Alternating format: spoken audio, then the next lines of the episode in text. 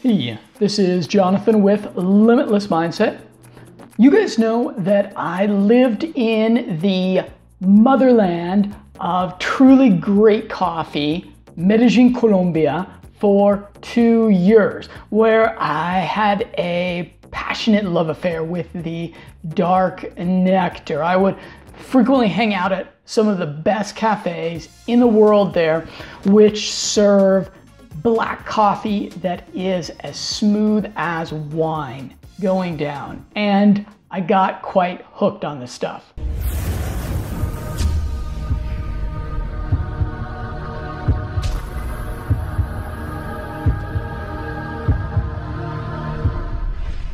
When I moved to Europe, I proceeded to have short term relationships with various cities and countries, and it would be an understatement to say that I found it difficult to find coffee that reached the standards that Medellin had set so high for me.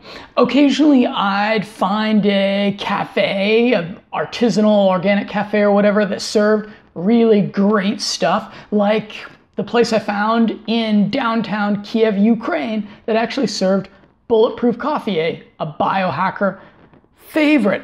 Uh, but in a short matter of time, I would move on to a new city and my search would begin anew for good coffee. And my search for great coffee here in Europe was also confounded by the delusional optimism that Europeans have about their own coffee.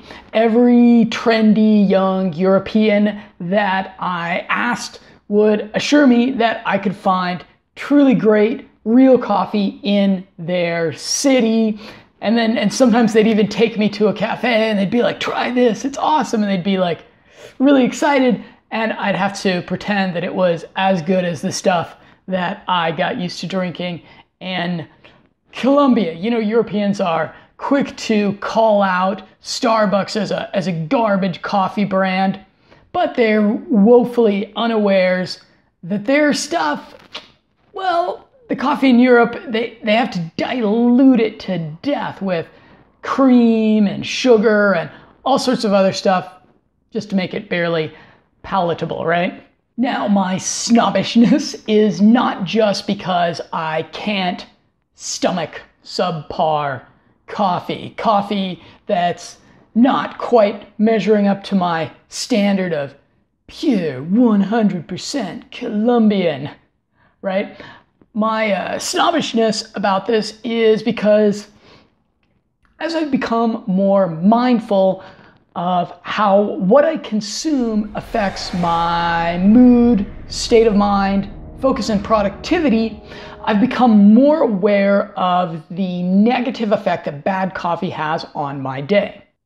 I begrudgingly reached the decision to go off coffee, or at least cut back on the stuff sharply. Make it a once a week type thing as opposed to every day, which turned out to be pretty rough. As you probably know if you've tried this yourself, caffeine is the second most addictive nootropic. So I'd quit and I'd be kind of in the doldrums without my coffee for a couple of days.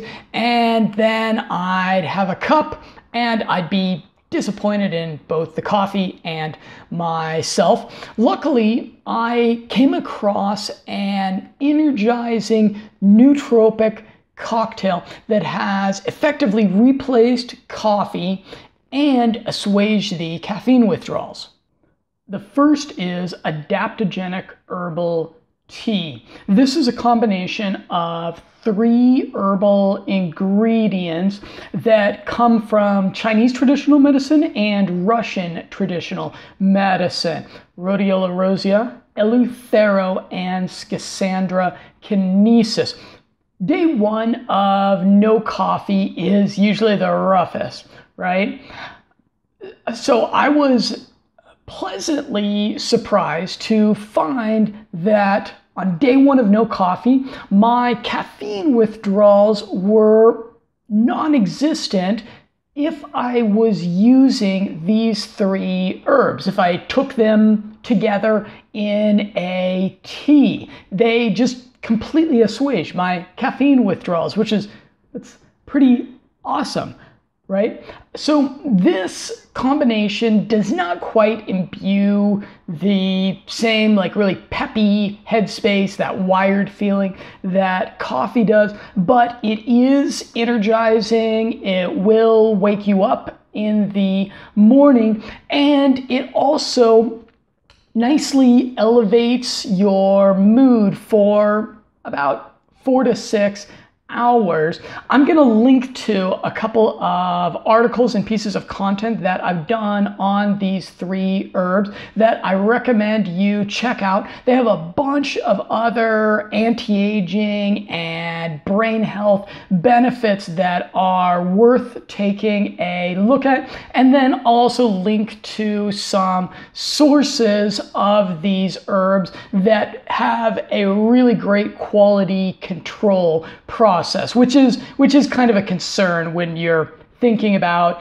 a nutraceutical herbal nootropic that has to come from a, a faraway place. Secondly, is black tea.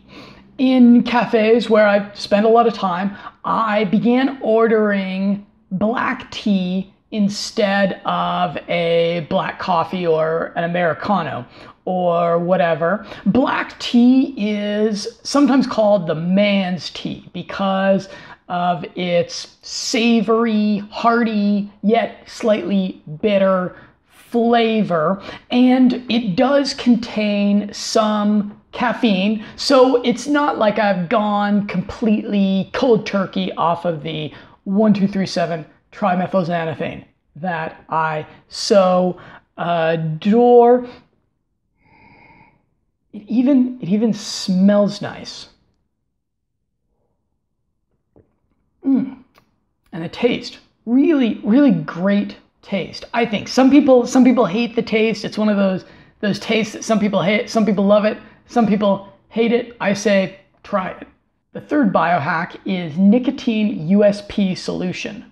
I began starting my mornings with a drop under the tongue of this pharmaceutical grade nicotine.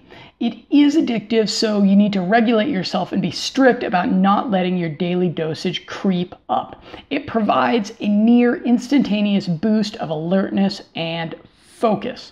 A supply that will last you anywhere from 45 to 60 days costs just $11 in my past days as a raver, I remember a DJ friend of mine lamenting that ecstasy is a great drug, but an inconsistent one. He was saying that sometimes you drop a pill of ecstasy and the music is nearly orgasm inducing and your friends are awesome and the night is epic, but sometimes you drop a pill of ecstasy and it just doesn't work. You become paranoid, the crowd is annoying, and you just wake up the next morning serotonin depleted with the emptiness in your soul crying out to you. Anybody who has much experience with ecstasy knows what I'm talking about. Good thing I didn't know about phenibut back in those days. I might still be a raver. Anyways, I really kind of feel the same way about coffee as a performance enhancing drug.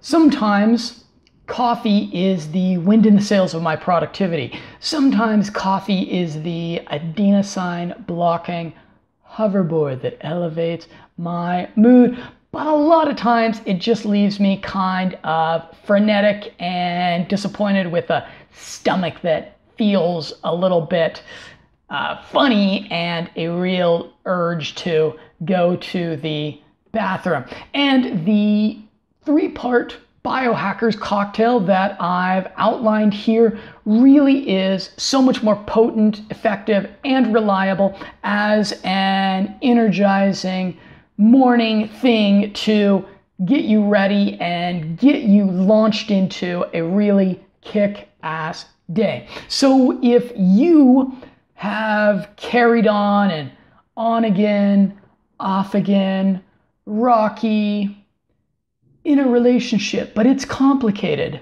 type relationship with coffee, I encourage you to give it a boot.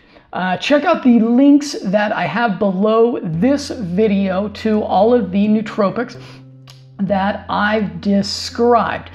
Again, I'm Jonathan Roseland with Limitless Mindset. If you found this video helpful, go ahead and hit the subscribe video. If you uh, appreciate videos like this that give, you know, real practical how-to advice for lifestyle lifestyle things like this that are that are life hacks that'll that'll get you uh, ahead go ahead and hit the, the thumbs up button I need to ask people to do more thumbs upping. Apparently, this is a, an important thing that I've just been ignoring for the, the almost 200 videos that I've been doing on YouTube. Now, leave a comment, and I look forward to a continued conversation with you.